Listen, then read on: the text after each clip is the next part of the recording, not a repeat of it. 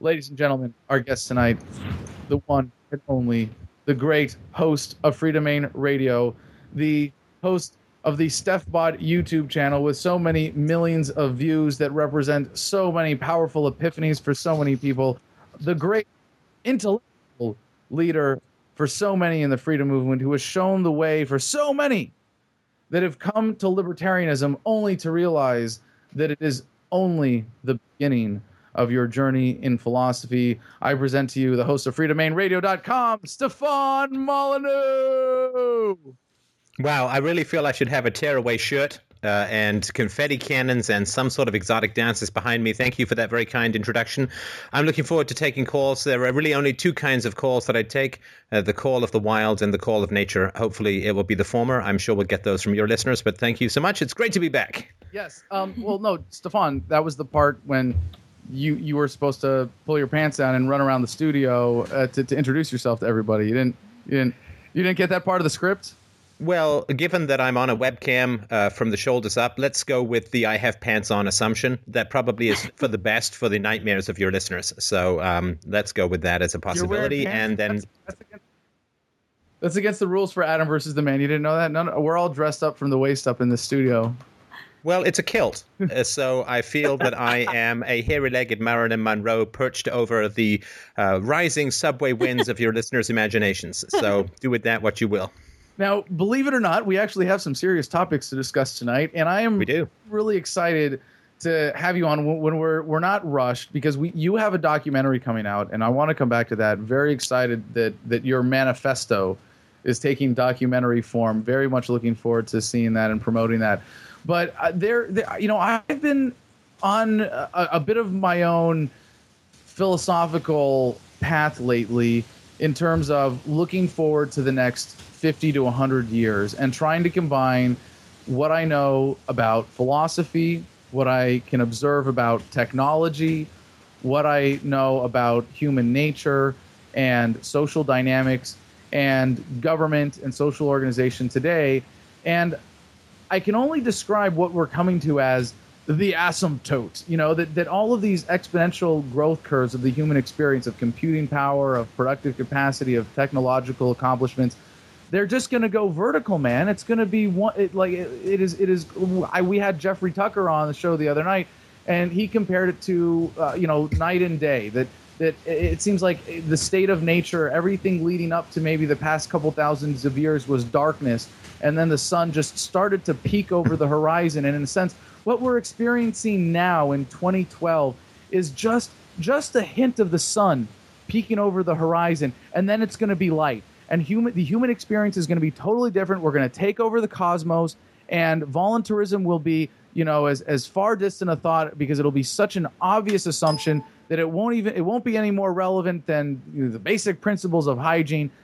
How is if, if this is true? If I'm right that that we're coming to this radically altered human experience, I, I can't see that libertarianism is, is still relevant or even you know as, as you so uh, acutely point out if the real cause of government as behavior is psychological disturbance, peaceful parenting being the way, is there even any point to advocating peaceful parenting as an intergenerational solution to the problem of statism when statism is going to be completely ridiculously obsolete in two or three generations, anyways?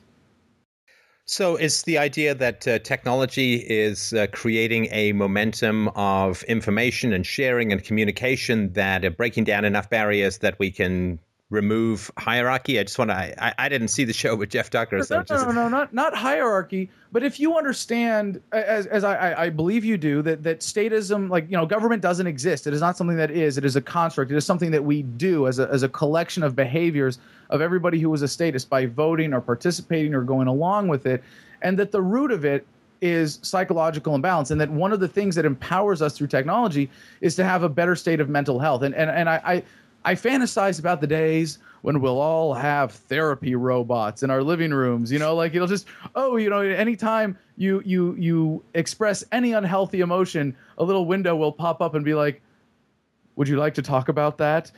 and and, and that, that and, and and every time I look forward to these trends, though, I stop and I think, look at how they're already happening today. Look at how technology first allowed us to have the leisure time to even eh, come up with the word psychology to recognize these things. And then look at the way that the internet provides a way for so many people to find therapy through anonymous communities or from just realizing that they're not alone.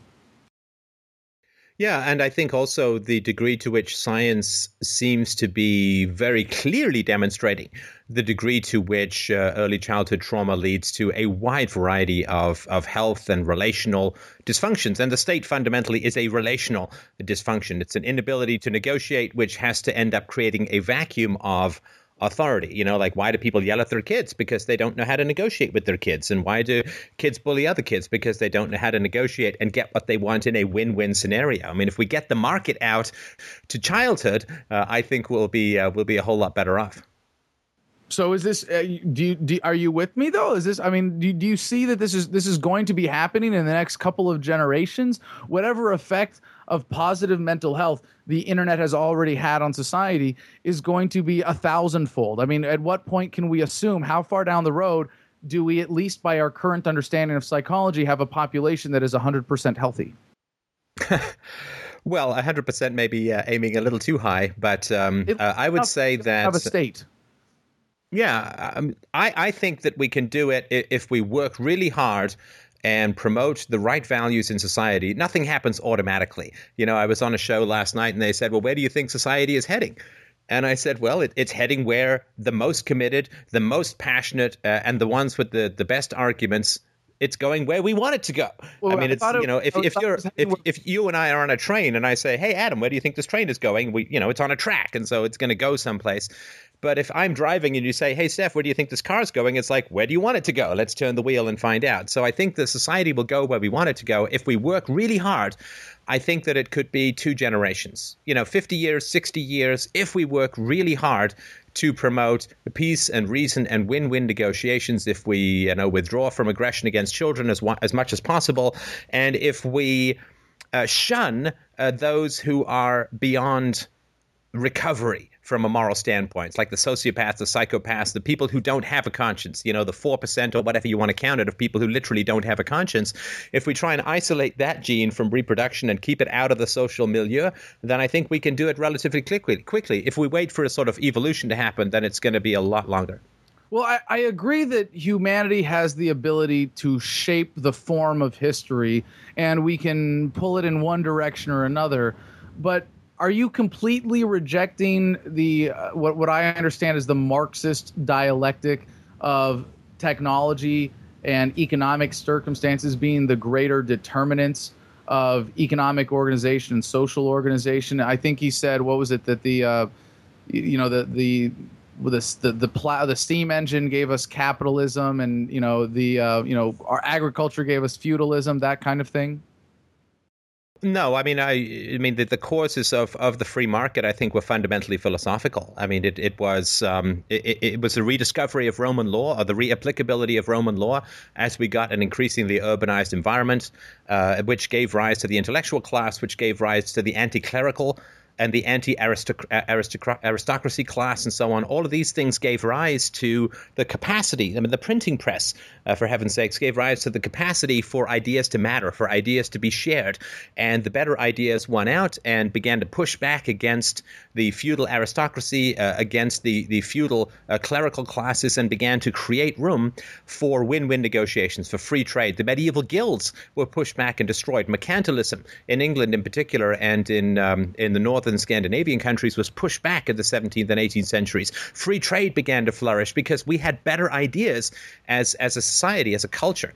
And then, of course, you know, the natural retrenchment of the ruling classes gave us the 20th century, a bloody century of wars. And now we're just we're just trying to push back, get better ideas out there, more consistent, more peaceful ideas, and say, if you accept peace in this realm, why don't you accept peace in this realm? If you're against war, why aren't you against spanking? If you're against theft, why aren't you against taxation? Right, but if libertarianism as as a philosophy isn't so much an expression of preference, but a discovery of something that is true, wouldn't you say that a, a, tool as powerful for information sharing and discovering fundamental truths like the internet would eventually lead everyone to those fundamental truths of, of voluntarism?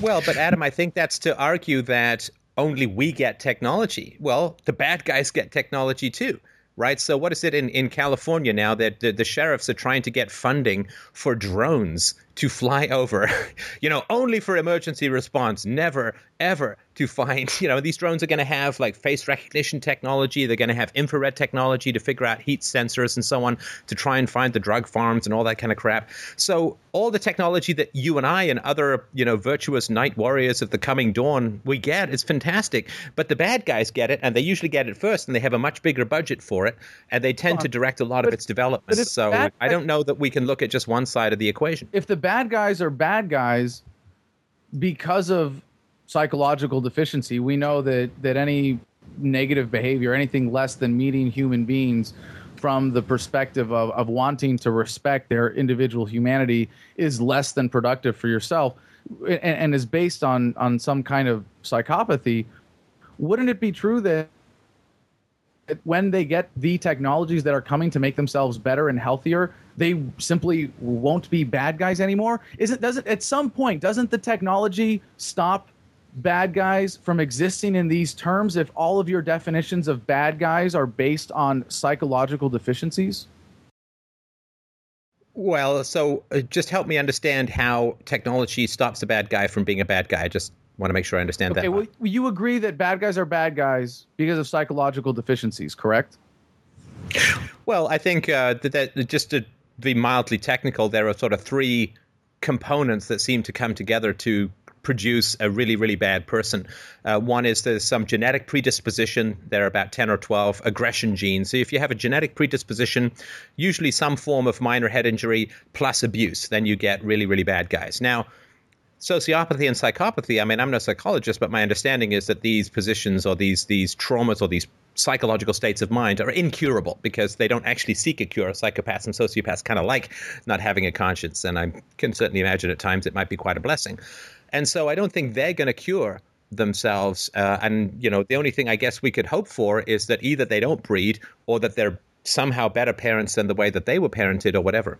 Better parents, exactly. And so, if, if, if, there is a genetic predisposition, that might be a separate problem. But I would argue that a genetic predisposition does not necessarily, in any human being, necessarily manifest in them becoming a bad guy. I don't think any. And, and Agreed. Agree yeah. Here. Okay. So any. Yeah, uh, that, that, and that's that's very true. I mean, the, the genetic predisposition is not does not manifest itself in personality without a whole bunch of other things, and I assume some level of choice in, in there as well. All right. So if any human being can be raised in the right environment and be not a bad guy eventually technology will give us the ability as parents to create a better environment for everybody more so than the idea of I advocating for peaceful parenting. I mean, uh, Spock's Dr. Spock's book, right? Revolution in in how parenting was considered globally, and and brought so many people to be better parents because they were able to read a book and they were able to get that attention to the process of being a parent. Well, that's a product of technology. That's a product of having the leisure time to do that compared to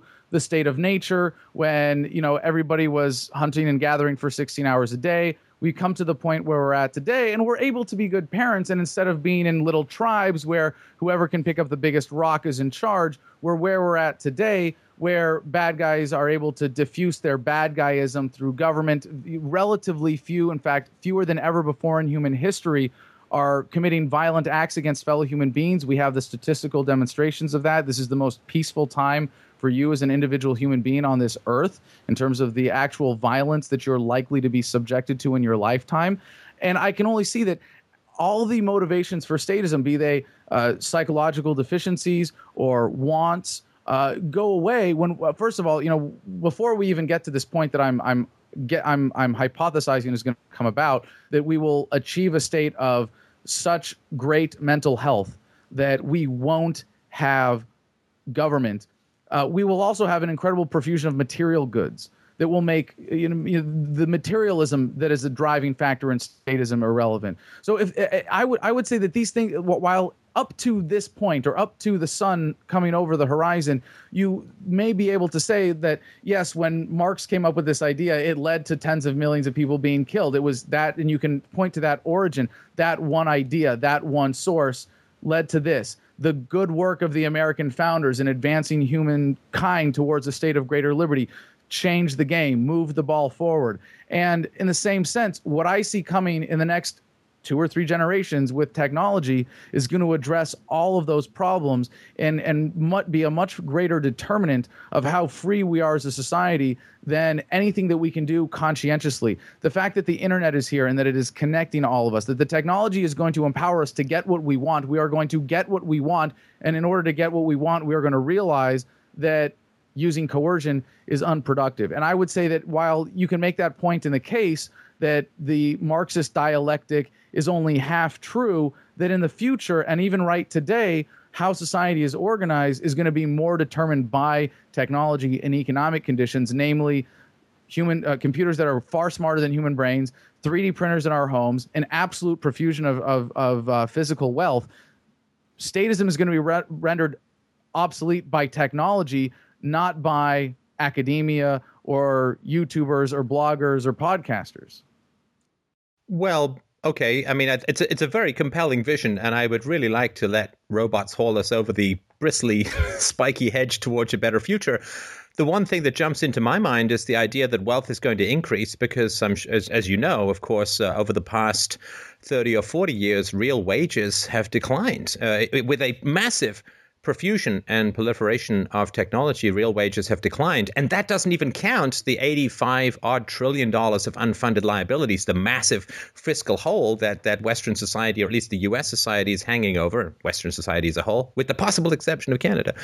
But um, we have uh, become poorer because, of course, the moment the government sniffs some sort of massive wealth production uh, engine, uh, it rushes into to tax and pillage it and use it as, as a collateral to borrow against. So I don't know that the wealth is going to flow to the people as a whole. I think the wealth, it if is. it is generated, is going to flow up to the real state. Wages. What about quality of life? What about technological empowerment? What about the fact that you know the, the, the car used to be the comparison you know now 100 years ago only the richest people had cars. Now even you know the poorest dude in in the country at least can get a beat up Honda Civic right? That's the, the the classic. Well what cell phones like hey it used to be that only rich people could get cell phones. Next thing you know everybody's going to have a have one in their contact lens. So and and if it wasn't for the internet I wouldn't have gotten to listen to the wonderful Stefan Molyneux podcasts about a free society that even got me on this philosophical journey in the first place at freedomainradio.com. So we go now to the phones. 203, you're on the air. What's your name? Where are you calling from? 203, go ahead, please. Got a question from the chat. All right. Well, we're going to be taking calls. If people want to join us, 567 314 1698. What's the question from the chat, Derek? Uh, Stefan, could you describe the difference between the hierarchies that exist in crony capitalism today and the hierarchies that free market capitalism will bring forth, and if those hierarchies would be bad like it is seen today? Yeah, I mean, you want to make sure that you don't use the same word for two opposite moral states, right? So you you wouldn't want to use the word rape for lovemaking and vice versa, or theft for charity. They're, they're very distinct moral states it's really tough to use the word hierarchy for two opposing moral states. So the crony capitalist thing that occurs at the moment, and I'm not particularly blaming the, the big corporations for doing this, they have the responsibility and the drive to maximize profits, shareholder value, and so on. But what they do is they go to the government and they write legislation. They reg- they capture the regulatory agents and uh, agencies and they turn those regulatory agencies to enhance their own profits. It's classic rent seeking, keeping out uh, all of the uh, competitors, particularly the young and the nimble and the, the cheap, uh, which is basically locking the productive teenagers up in government schools so they don't can't compete with the plumbers. And, so you've got all of these companies using the power of the state to enhance their own income, to keep competition out, and to generally enrich their own pockets while bleeding the social body pretty much to a state of terminal whiteness. Uh, so that is the hierarchy that exists right now companies would never invest in armies because every company could invest in army but if people are forced to pay for armies police regulatory agencies then they will try and use that capture that violence to enhance their own profits. In a free society there will be of course hierarchies i mean in terms of there probably will still be bosses and employees but of course remember uh, that employees are trained for 12 years straight to be drones, to be burger flippers, to be, uh, you know, the economic illiterates and legal illiterates and, and, entrepreneurial illiterates that the Prussian model of public school education, which we're all modeled on, was expressly designed for, to, to build soldiers and to build factory workers. And that's still what it's doing. So if you get people coming out of public schools, or sorry, if you get people coming out of free market schools with much better skill sets, with um, uh, you know work terms, with contacts, then it, it, hierarchies will flatten out quite considerably. There will be much higher turnover of companies in a free market, right? So uh, the 20th century in America was relatively free, uh, at least up until the last couple of decades. And if the f- Fortune 500 companies, or sorry, the top 100 companies uh, that were around in 1900, like I think two or three of them are still around right now, uh, and so there's a huge amount of turnover.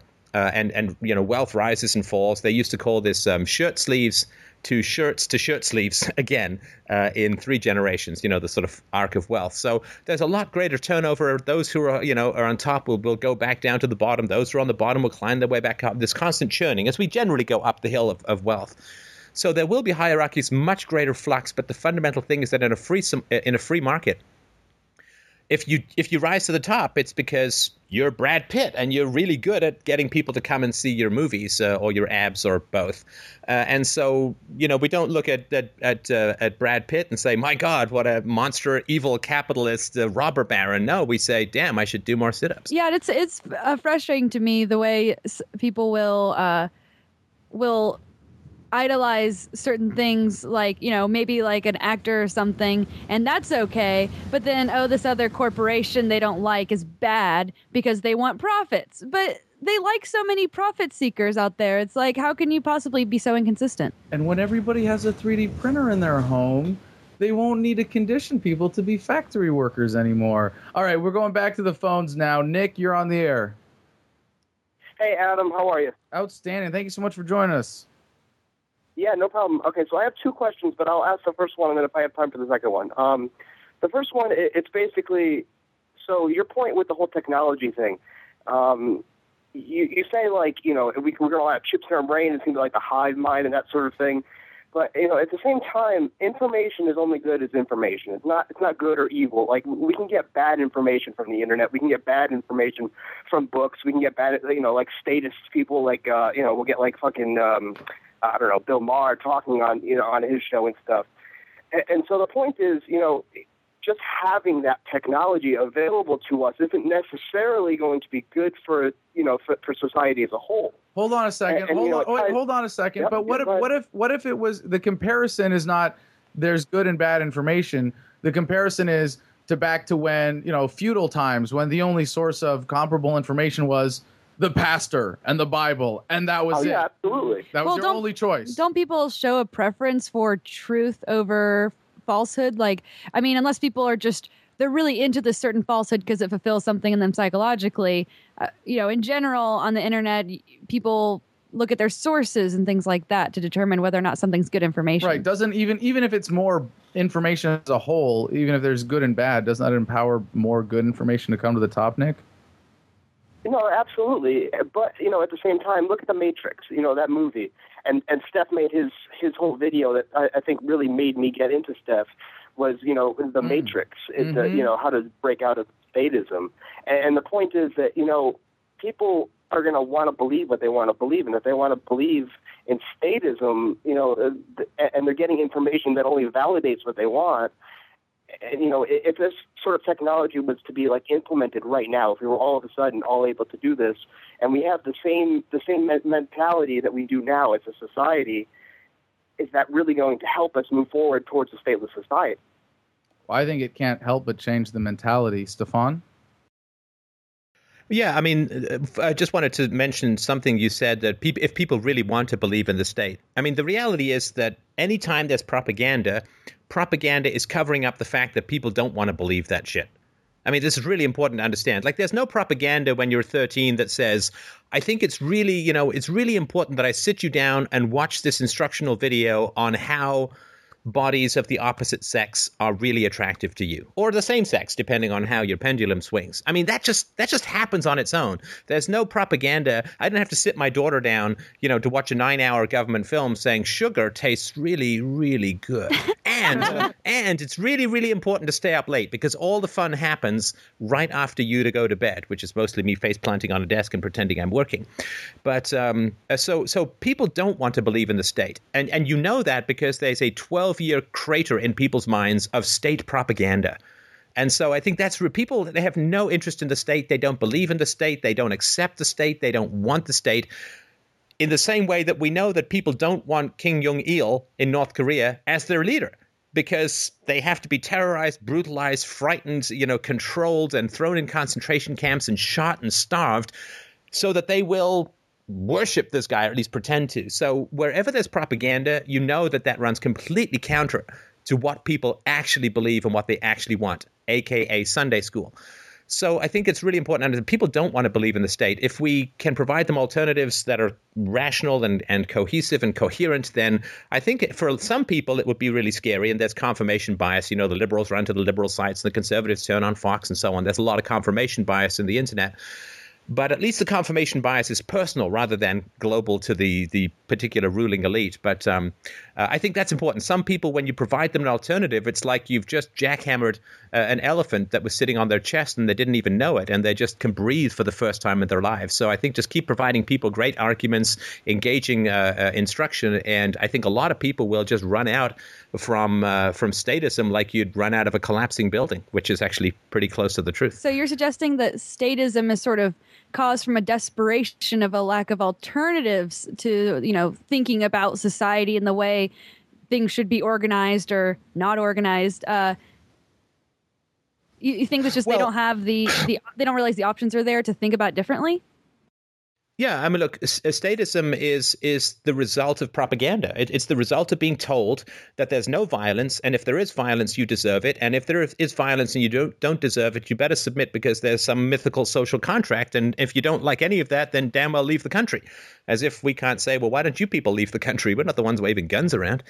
But um, statism just simply is the result of propaganda, which is why you need government schools. Uh, nobody wakes up uh, believing that we need a monopoly of violence, uh, that we can protect our property by giving a monopoly of violent people the right to strip our property at will, that we can protect our freedom by giving the right uh, to a minority of violent people to incarcerate and, and torture us at will. Uh, that's none of that makes any sense at all. And when things don't make any sense, but the majority of people believe them, you just have to look for the boot stamp of propaganda on people's forehead, and that's all it results from from. And some people grow to love their propaganda. You know, like they they they live inside this suit of armor called culture for so long that they end up just being an empty suit of armor with nothing but a ghost inside walking and clanking around. And other people are just desperate to get out. And that's I think how we can help them out. But recognize that it is not not not a natural state or a natural human condition to believe in a hierarchy. And we know that because of the propaganda that is ne- that is needed to get people to believe this nonsense. See, with schools becoming obsolete, the just the idea of centralized education, I, I, just I can't see the state even holding on to its existence through all of these technological advances that are coming in the next couple generations. Nick. Yeah, I'm still here. Um, you know, I definitely appreciate everything you both just said. Um, and Steph, the one thing I do have to say, you know, based on what you, what you just said, is what about the confirmation bias? You know, the, what you've been talking about kind of recently is that you know you give people information that's counter to what they truly, honestly believe in. And, and, it makes them just believe in those values even more, even though that you, you you know you prevented this rational, cohesive argument against it. For whatever psychological reason, they are still dead set against believing in statism or, or whatever else. No, no, but this is yeah, yeah, yeah. You have to listen to what I said. I, I, I, you know, I said that they don't truly, honestly believe it what what happens in, in, these experiments, my understanding is what happens is people are told a whole bunch of lies by people in authority, and those people obviously teachers, priests, and parents, uh, and they're told a whole bunch of lies as if they are pious and moral truths. And what happens is it becomes extremely frightening, emotionally unsettling, destabilizing it feels like a little death. You know, I think wisdom sometimes has right. been called a little death, and I think that's actually quite an accurate uh, uh, expression of it. For- uh, orgasms have also been called a little death, and the yeah. two are probably not that far apart. but um, uh, but but so the the point is that they don't believe these things. But if you have an emotional defense, in other words, if it is really unsettling for you to even imagine that you've been lied to by people in authority your whole life, personal and sort of societal then you'll simply run away from that knowledge because it's too alarming. It disrupts your personal relationships. This is the point I've been making lo these seven years since I started the show, is that virtue, truth, reason, honesty, philosophy, uh, freedom, it disrupts your personal relationships because propaganda is is is channeled through schools and churches and through the family right? I mean, so so I mean, this is why libertarians have such an exciting time at Thanksgiving dinner, where we often feel like the turkey uh, on many levels. and so uh, so it, it's just really important to understand it. It messes with people's personal relationships if people aren't willing to hold the truth above personal relationships. Right, and that was Aristotle's basic argument, which he said when he was arguing against Plato's uh, uh idea of the forms. He said, I love Plato, but I must love the truth more than my friends. Uh, and this, I think, is a very important thing. If people want the truth and are willing to go through the disruption in personal relationships to get there and either heal those personal relationships or find better ones, good for them. But most people will go back into the tribe of darkness. They will go back into the belly of the matrix and they will pretend that the truth is a lie in order to live with the lie as truth. Well, I suppose that's true about most confronted the first time, but if it was everybody, there'd certainly be no point to us doing this. Nick, thank you so much for the call. And Stefan, I think we have a tweet here that really is just for you from Liberty Panacea. In 20 or 30 years, there will be forums for libertarians called My Child is a Statist. Where did I go wrong? Uh, I thought that forum at freedomainradio.com. There, there are conversations like that there, aren't there? oh yeah, no. That my, my child is a my child is a status. Where did I go wrong? Or did did, well, did Ron Paul start that thread? I think that's uh, yeah. I mean, people have uh, you know I I have often suggested that it's not very healthy to have status in your life because statism is like an evil virus. It's a, a and it replicates itself through through language and through behavior. It's contagious, and uh, I don't like the idea of exposing my daughter to statism any more than I'd want her to you know play vo- beach volleyball at a leper colony. And so of course the question then becomes okay, well, what if your daughter becomes a statist? Aha! Uh, but um, that's you know that's just not going to happen. Statism requires so much work, so much effort, so much propaganda that I would no more expect her to be a statist than I would expect her to wake up one day and be a full fledged Zoroastrianism without ever having been exposed to the religion. It's just not going to happen. Trust me, she's not going to wake up learn how to speak Mandarin if you've never been exposed to Mandarin. Anyway, I know I know a woman who is a, a mother and uh, claims to have been an anarchist like her whole life, and her her son is. Uh, as uh, a statist, I guess, to some extent, at least a minarchist. And I just find at that least. bizarre. At least a minarchist. All right, 646, you're on the air. What's your name? Where are you calling from? Evan from New York. What's up, Adam? Hey, um, what's happening, Evan? I have a quick question. I don't. It's from an old. Po- a while ago, Stefan did a podcast regarding drugs, and he wrote off drug use under roughly two categories. Mm. Number one, it doesn't elucidate any truths of the universe. If so, when you're off drugs, explain it to me. That I have no issue with. Number two, it can't make you happier because if it does make you happier, why aren't you on drugs all the time? In the course of the podcast, he made two sort of assumptions that I'm questioning. He was he roughly drew a bar, he drew a bar chart on the blackboard where he kind of just said happiness in like oodles in a sort of way that if I prefer a steak instead of chicken, I can kind of like assign a numerical number to that. Which I'm wondering if he if he wants to go in more depth in that. Is that truly how he believes happiness works? In which case, my understanding is he's breaking severely from the Austrian school of Mises, who would say that if I prefer X to Y, all you know is I prefer X to Y at that point in time. My specific question is in saying how clearly you can't be happier if you're on drugs, because why are you on drugs all the time? My question to Stefan Molyneux is specifically, have you ever ridden a roller coaster? And if so, are you on one right now while you're on this podcast? Yeah, now see, this is unfortunately this is a problem that I come up with from time to time, which is people reference arguments I made sort of five years ago or a, a, a three million podcasts ago, and I, unfortunately I don't have all my podcasts on the tip of my tongue. I will say though that there has been some very well, interesting work done with ecstasy and PTSD patients lately. Regarding, Sorry, go I understand the truth of the universe one is bullshit, right? That's a, clearly you don't you don't see truth of the universe when you when you smoke DMT, for example. But regarding it being a recreational thing, as in purpose of my life, I don't know about yours, is just for my my eudaimonia, right? Happiness. And if at sometimes I want to after work have a cocktail or have a cigarette or have marijuana, you know, I don't think that there's anything wrong with that. So my question is, do you would you agree with that currently?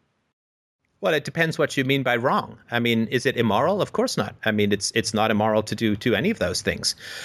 I do think, though, uh, you know, so for instance, I mean, Gabor Mate is a physician who works um, in uh, a sort of drug neighborhood in, in Vancouver, uh, in Canada. and he's written a great book called um, uh, "In the Realm of Hungry Ghosts," uh, and um, his argument, which seems very scientific to me, he's got reams of data and, and, and explanations for it, seems to be, and I'm, you know, if, that regular drug users, what tends to happen is, uh, I'll try and keep this brief, and I'd really recommend the book, but you know, there's there's happy joy juice in our brain, which we get, you know, just by being virtue of being alive. Now, if people go through difficulties in childhood, then what happens is their happiness level goes down significantly. So where the average person may be at 100, they end up like 20 or 30. Uh, and this is just as a result of, of trauma and difficulties in their childhood. And what happens is then, let me finish. What happens is then when they try drugs, it boosts that more so than a regular person. So a regular person might go from like 100 to 110 or 120. But people who've who've had difficult childhoods, they go from like 20 or 30 to like 80 or 90 and they're like they actually will say like I didn't know what it felt like to be normal or to be even remotely happy until I had a drug. And then their former state of unhappiness, which for them was just the way life was, becomes kind of unbearable. And this is sort of the addiction cycle that, that goes into it. Now, if, if some people take drugs when they're at a happiness level of 100, and they got 100 to 120, and they're like, well, that was fun, and they may do it again or they may not or whatever. In fact, I think it's only 8% of people who try heroin actually end up addicted. And my argument, I think, or Gabor Mate's argument, if I can paraphrase, would be that they have difficulties in their childhood that are unresolved and so on. So if people end up taking drugs to cover up a personal problem, then clearly that's not going to work. Like that, I mean, it's really understandable given the physiology of addiction, but it's really not a good idea. If somebody wants to smoke a joint at the end of the day or, you know, whatever, and they're generally happy, I don't think that's a big issue. I think that there probably would be other ways of achieving happiness that might be more fun uh, and more sustainable. But I don't think I, am just really concerned about it as a cover up for uh, or a way of avoiding dealing with childhood trauma because I think that obviously is very destructive for everyone around. Evan? Right. I, I fully agree. And, and, and I fully agree to the extent that if someone's doing it to avoid reality, it's sort of more like a younger kid who has a miserable childhood, et cetera, et cetera, and they only are quote unquote happy when they're getting high with their friends in the basement, that's a problem but I don't want to paint everyone with a broad, like Adam Kokesh, for example. I think a lot of people on this call and listening might know that he's tried marijuana once in a while. Yeah. I, I would think that, you know, someone like Adam, who seems to have a shit together, I mean, for the most part, Meh. him smoking joint is probably in a different category than like a 12 year old who's, you know, on the verge of suicide or something, smoking weed and claims that's the only thing that kills, prevents well, sorry, just just to be really clear, when Adam says smoke a bowl, what he means is a very steaming latte. Um, exactly. That's so so steaming that it looks like it's smoking. And I certainly agree that, especially if you use homo milk and strong espresso, uh, that it is very mind altering. So I, just, I really wanted to be clear hey, for, for, those Stefan, people who want to wear. Stefan, I have taken a strong stand. I am no hypocrite. I will not engage in your dangerous statist drugging of people with caffeine. I don't do caffeine. And car- I, I do. Carbs, that milk, Adam. You can't have a carbs. six pack if you eat yeah. carbs. I don't do carbs, except, unless they're in ice cream, because they don't count then. All right, Evan, thank you so much for bringing that Glad up. I, I, really. I really appreciate that. And, and and Stefan has some definitely some interesting work on the issue of drugs as uh, as as we do as well in a different perspective. You have we have we have a lot of callers I want to get to real quick here. Uh, five one two, you're on the air. What's your name? Where are you calling from? Five Uh, one. San Antonio, Texas. Go ahead. Hey, uh, Steph. So I just had a question for you. Um, so I, I've been reading a lot about the uh, Austrian community re- uh, lately. Uh, mainly, um, I know Walter Block was having some issues with you. He made some comments in regards to Ron Paul. Um, you know, and, and that you were having a disagreement with him on that, obviously, because you know, holding to some kind of worship of the Constitution is obviously still an issue. Do you think that that uh, one of the reasons why the Austrian School of Economics or some of the people in there are having issue with you is your views on child rearing and how that directly affects, you know, the people and the government? I mean, I, I, I wouldn't want to hypothesize as to why people would have issues with me. There are so many possible reasons as to why people might have issues with me. It's like it's like asking in a disco, where's this light coming from? You know, there are twelve disco balls, twelve searchlights, uh, everyone's on ecstasy. So uh, there are so many possibilities as to why people might have an issue with me that I'd really feel I would do an injustice to those who don't like me by trying to narrow it down to something in particular. Uh, of course, it's not the job of a philosopher to to be liked. It's the job of the philosopher to pursue truth. I certainly, I mean, uh, I did a um, minor off the book debate with Walter Block uh, in Vancouver last summer. We're going to have a more formal debate uh, at um, the Capitalism and Morality seminar uh, next summer in in Vancouver. So I hope people will come out to that. Uh, he's a spanker. He was a spanker as a parent, and uh, my argument is that spanking is a violation of the non-aggression principle. Now, if my argument is correct and spanking is a violation of the non-aggression principle, I mean it certainly is not self-defense. Uh, then spank, um, spank then then it's a big problem for a parent who has uh, repeatedly struck a helpless independent child that's not a very good moral position to be in. So i can really understand why people would have trouble if the argument is true.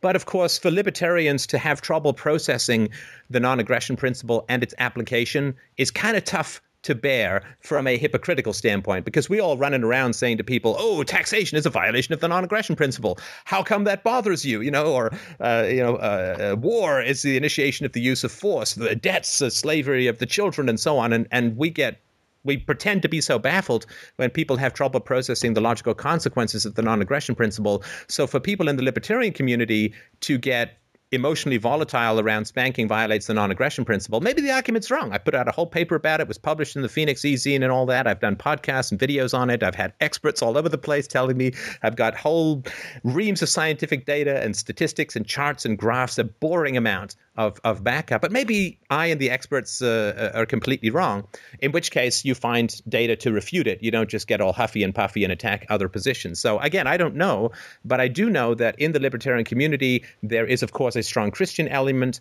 Within the Christian element, not all Christians, but within the Christian element, there is a fair amount of spare the rod, spoil the child people. And if people have been hitting children uh, and is a violation of the non-aggression principle, then they have spent their lives fighting things like the Fed and taxes and government and so on because that's a violation of the non-aggression principle, for which they have done nothing and achieved nothing. What is it? Gary Johnson still got one percent of the vote, which is exactly the same percentage that people got in 1971 who were running for the Libertarian office. So 40 years later, it's exactly the same percentage. So they've they've spent their whole life fighting the non-aggression principle and achieving nothing, less than nothing, while in their own homes they've been repeatedly violating the non-aggression principle against the most helpless and dependent members of their family. That would be a pretty tough pill to swallow. So again, I have no idea, but it could be something to do with that. Uh, I certainly welcome debates, and I would be happy to have debates with libertarians uh, who have issues with me. I'm always, always open to to having debates with people. But that would be a guess. I don't know. But I mean, you'd, you'd probably have to ask Walter, and he may tell you that it's got nothing to do with that, and maybe he'd be right. Well, Stefan, um, I, I think voting is only uh, steady. Voting libertarian is steady at 1%, give or take, because voting libertarian is a, a gateway to living libertarian. You only do it once, and then the next cycle, by the next opportunity, you're better, and you've realized you move on. It's sort of like how many were. I think it's a positive sign that the Libertarian Party, as serving in that function, is pulling one percent of the voters out of the system every year, and then the next time they don't come back. Well, maybe, except we'd have to make sure that nobody was revoting libertarian. And I think that there seems to be a cycle of people in the libertarian political movement. And certainly for, you know, if it's a gateway to anarchism, then, you know, the vote, the hand you voted with is the hand that will never come clean. You got this Lady Macbeth feeling going on, you know, that steel wool, uh, Botox, Clorox, it doesn't, it's not going to come clean. But uh, hopefully, that's uh, it is a gateway drug, and of course, that is the argument for political action that it sucks people uh, out of the matrix, and they think they're going to some place called politics, and they're going to some place called the non-aggression principle, which is a whole different paradise. Just one. Does uh, voting Santa- libertarian hand the election to Democrats? Oh, I- I'm sorry? I don't think we're going to get Stefan into handicapping elections, but thank you for the call, San Antonio. Sorry, did the libertar- did voting libertarian uh, uh, give the Democrats the election? I, I'm sure it had something to do with it, and I would really like to thank the libertarians for that because I'm very glad that the Democrats are going to be in power when the entitlement crunch comes, when the confrontation with the public sector unions comes. So, uh, you know, please, all Republicans and libertarians, stay away from the Titanic. It has already hit the iceberg. We do not want to be at the helm when the ship goes down, else that's all we will be remembered for. So, sorry. Yes, very, very astute, Stefan. And that's unfortunately just all the time we have. People should have been calling in earlier, really. Gotta- We're getting getting them in earlier. People people wait to the last Don't, don't you guys go to midnight? to get in. We go Oh, to midnight. you don't have another guest. We've got another guest coming. up. what was that? I can't you a believe slut. Oh, sorry. you have another guest. Oh, Who follows me? and, and not just yeah in the same night. I know, but it's oh it's man. been, oh, Well, if they eh, look, if they want to get my Adam Kokesh sloppy seconds, that's totally okay. I just, oh just don't think that's damn. Nice, but I can understand it. I apologize. Somehow. I'm calling from Hawaii. It's my first time uh, tuning in, so uh, I'm a little bit off on the time zone. All right, go ahead, 808. We got time for just one more here. Yeah, you know, it, I, I live in Hawaii, a Democratic-controlled state. Uh, I didn't personally vote this year, but I feel that uh, a lot of libertarians holding out on voting kind of uh, handed Obama the election. Not that I uh, believe in Romney or anything, but I believe that Romney would have uh, uh, hit the brakes a little bit as opposed to Obama hitting the gas pedal. That's just my personal opinion. I could be totally wrong, and I'm open to any discussion or debate about that. But that's just my personal opinion on on that issue. Uh, Do you have a question for Stefan? Yeah, what's uh, what's it like in Hawaii? I, I I'm in Canada in December. Uh, so, um, are you currently huddled in the basement uh, in an igloo and wrapped in a, a caribou skin like Luke Skywalker on the planet of Hoth? Or are you actually able to walk outside without your nipples turning into carbon diamonds? All right. Well, thank you so much for the call, all the way from Hawaii, Stefan. I just want just just want to ask one last question. What do you what do you really think of Christians within the liberty movement? What, all of them? I don't know. I, I try not to think in collective terms. Um, I, you know, I think that the influence of Christianity is not necessarily the most positive thing when we're trying to get a vote. Uh, a vote of confidence from younger people. Younger people are increasingly secular. A population uh, of uh, Christianity uh, has declined significantly, particularly in Canada, but also in the U.S. The number of people who are declaring themselves as atheists or agnostic is now, I think, up around 20% or so. Uh, the younger people are much less likely to be religious. And if they say, I believe in the state, and a magical Jewish zombie whose father killed him because uh, he didn't do anything wrong, but other people did something wrong that they can't be blamed for because they didn't have free will, and it involved an apple and a talking snake, and you know, and and we're really into the non-aggression principle. I'm just a little bit concerned that the good ideas get mixed in with the superstition, and you know, don't come out particularly smelling like roses. I think that we need to have the same conversation within libertarianism, which should not be a flavor of politics, but a subset of philosophy, like all human thought should be a subset of philosophy. I think we need to have the same conversations around superstition within uh, or religiosity within the libertarian community that we do have about the state outside the libertarian community, just to make sure that we have the correct level of integrity. And if it turns out that there are good reasons to believe in a deity, then I'll certainly change my position. And if it turns out that there are good reasons not to believe in a deity, then we should always put uh, reason ahead of uh, personal preference because that's what we're asking society as a whole to do. We should lead that way within our own community. And I have absolute faith that in the long run, reason will triumph over preference that is unproductive for human happiness. But Stefan, we've got just a minute left. The freedomainradio.com documentary manifesto is coming. Please tell us what we can do to bring it to reality. If any sooner than, than, than anything we could possibly do to help out in the production of this documentary, and what we can do to help share it and distribute it, and, and what we have to look forward to from your manifesto. Well, we've we've taken a bit of a uh, a different approach to funding, uh, to to crowdfunding. Um, mostly, what we're doing is we're dealing in black market kidneys. So if people, I got, I got if you have like a spoon or a, a salad fork or tongs or of any kind, um, if you could just um, mail me uh, uh, one kidney, not both, because um, obviously we need an audience. Uh, mail me one kidney. Uh, we have them stacked up in a truck. We will be uh, uh, handing them out uh, in, in exchange for money, which we're going to use to fund the documentary. Please don't send me any other organs. Um, it's really confusing. I'm not really good at figuring out which is which. So just kidneys and human kidneys, if preferable, and preferably your own. So that's the funding model. The documentary itself uh, is really a case from first principles that what's going wrong in the world is immorality. It's not a bad policy. It's not a bad president. It's not this party versus that party. It's not entitlements versus the military versus. It's not about economic freedom. It's fundamentally about virtue. We violate the non aggression principle. We violate property rights. Uh, if we do that enough, as a, as a person, we know that our lives go very badly. And if we do that enough as a country, as a culture, as an entire civilization, then things are going to keep getting worse until we recognize the core moral principles that we're screwing up on repeatedly and get them right, things are just going to keep going wrong. And the only thing that's going to change is the speed and the manner in which things are going wrong. But the direction is still going to be the same. So I'm really trying to have a Matrix Unplugged movie. It's pretty funny. Uh, it's pretty entertaining, uh, but I think it's very powerful in its its arguments. And I hope people walk out of watching that movie or step away from their computer after watching it into a very different world than the one they stepped into. Uh, that really is the goal. I want this to be a reprogramming or a deprogramming of the human condition. So no ambition is too high in the making of this documentary. The animators are doing a fantastic job. We have some unbelievable musical talent on board, and so it's going to hopefully be done Q1 of next year, um, released for free. There'll be DVD copies if people want that. And you know, I do want to send uh, a request out if people want to donate. Uh, I'm not expected to make any money, but I'm hoping to make some real change and some real impressions. And um, for those who have donated, uh, thank you, thank you so much. You know, we're burning through, I think, about 10 or 12k a month in making it.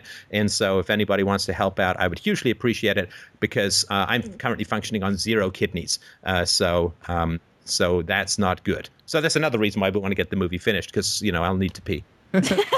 cool. Oh, now I need to pee. Stefan, thank you so much for joining us. I really appreciate it. It's been a blast. As always, the website, freedomainradio.com. We will have you back on as soon as we can come up with another excuse. And thanks. Now go and enjoy your other guest. I insist. All right. Thank you again. All right. Take care. Coming up in just a few minutes, Steve Miller.